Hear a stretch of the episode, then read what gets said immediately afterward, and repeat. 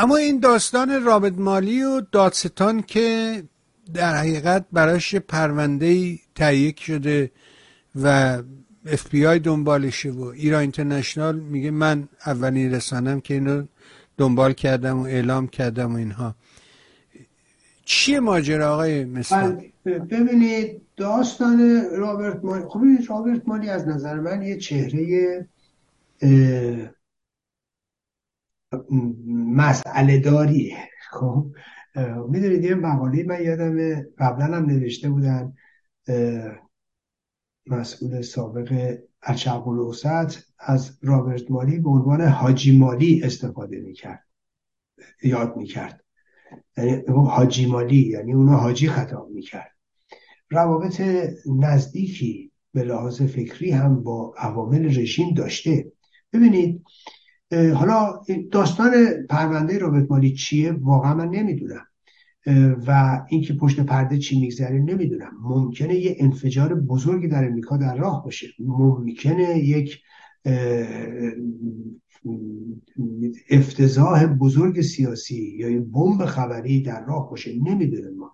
حالا منتظر میشیم تا اون بمب خبری منفجر شه یا نه. ولی در بهترین حالتش فکر کنید تحقیقاتی که اف می‌کنه به نتیجه نرسه خب؟ یا بگن چیز خاصی نبوده. ولی آینده سیاسی رابرت مالی به نظر من تموم شده. رابرت مالی دیگه از چرخه قدرت کنار گذاشته میشه. حالا ممکنه این پرونده رو مثلا اسرائیلیا تهیه کرده باشن اونا دست یافته باشن به اطلاعات. ملاحظه می‌کنید چون بیشترین به نظر من نیرویی که در سطح جهانی اطلاعات داره در این زمینه ها اسرائیلی ها هستن. خب این رو بایستی بهش توجه ممکنه چون اونها میونه خوشی با رابرت مالی نداشتن و دائما هم راجبش روشنگری می‌شد. ولی حالا من از این میگذرم ولی به میام فکر می‌کنم ممکنه چه اتفاقاتی افتاده باشه.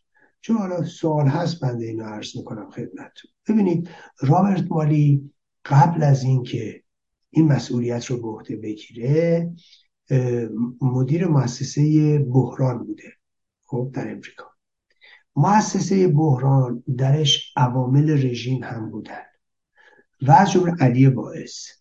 و خب دیگرانی که پست های هم اینجا اونجا در دولت دولت های دموکرات داشتن. علی واعظ خب کسیه که با خانواده رفسنجانی ارتباط داره ایران رفت آمد داشته. و این اگر علی واعظ به عنوان یه چهره بسیار نزدیک به رابرت مالی این رو ما بهش توجه کنیم می‌فهمیم هول و رابرت مالی افراد ایرانی و طرفدار رژیم و عوامل رژیم زیادند و من تصور می‌کنم رابرت مالی چه بسا به این آدم و به این افرادی که بهش نزدیک بودن در چیزی رو نشت داده. این احتمال رو میدم. در واقع با توجه به اینو که دارم میگم بر اساس تجربیات میگم. برای خبر از جایی ندارم اطلاعی هم ندارم و به منابع ناشناس هم دسترسی ندارم. اینا بر اساس تجربیاتم در امر سیاست و پیگیری موضوعات میگم. حالا یه جوری دیگه می‌تونید بفهمیم قضایی رو. ببینید علی واعظ در سوئیس ازدواج کرد. خب نفر نزدیک به همین آقای رابرت خب در عروسیش کی شرکت داشت؟ اردشیر زاهدی. حالا بیاین حالا بیاین مواضع اردشیر زاهدی رو بیاین تجزیه تحلیل کنیم. راجع به قاسم سلیمانی و راجع به پرونده اتمی رژیم. و اون وقت به خوبی می‌فهمیم که حرفایی که اردشیر زاهدی می‌زد کی تو دهنش گذاشته و از کجا میاد و چه نوع ارتباطات مشکوکی وجود داره و چه جوری این داستانا رو می‌تونید به هم وصل ببینید من اینا رو که دارم میگم حالا یه عده بهشون فشار میاد. کن ذهنی خودشون رو و بی اطلاعی خودشون رو میان مقایسه می‌کنن یا با من بعد بیاد مثلا میگه که آه این که همه چی خودش رو می فکر می‌کند می‌داند. آقا من همه چی رو نمی‌دونم ولی من از یک فکر و مغز پویاتری نسبت به شما برخوردارم و از طرف دیگه صبح تا شب توی این مسائل هستم و قدرت تجزیه تحلیل هم دارم. شما صبح تا شب دنبال مسائل چه مسائل فردی خودتون هستید یا در کنارش هم مسائل سیاسی؟ من مسئله اولم و بعد هم این قدرت تجزیه تحلیلی دارم که شما ندارید اشکالت هم همینه. بعدم در اموری که فقط اطلاع دارم اظهار نظر می‌کنم. ولی خب ادهی بهشون زور میاد. دیگه مشکل ما نیست. و این هم یکی از اوناست. در هر صورت احتمالا همه همه این آدمایی که می‌بینید خیلی ها عکس آقای فلمسر آقای واعظ و علی واعظ رو با ارجیزایدی دیدن در سوئیس. خب؟ ولی به فکرش نمیره که اینو ببینه ا پس این موازه چرا اینطوریه؟ بعد علی واعظ بعد اتمی بعد قاسم سلیمانی بعد رابرت مالی نمی‌تونه اینا رو به هم وصل کنه خب من می‌تونم. تو من فکر می‌کنم.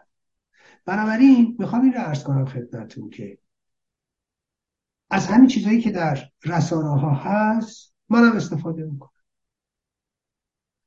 و من فکر می‌کنم داستان رابرت مالی از این جهان نشأت می‌گیره و از روابطش با ایرانیان مسئله دار.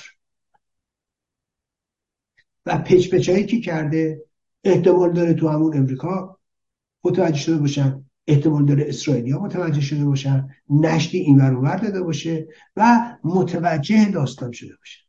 اما هر چی که هست دوستان عزیز از نظر من داستان زیر سوال رفتن رابرت مالی به معنای زیر سوال رفتن سیاست دولت بایدن در ارتباط با رژیم نکبت اسلامی نیست.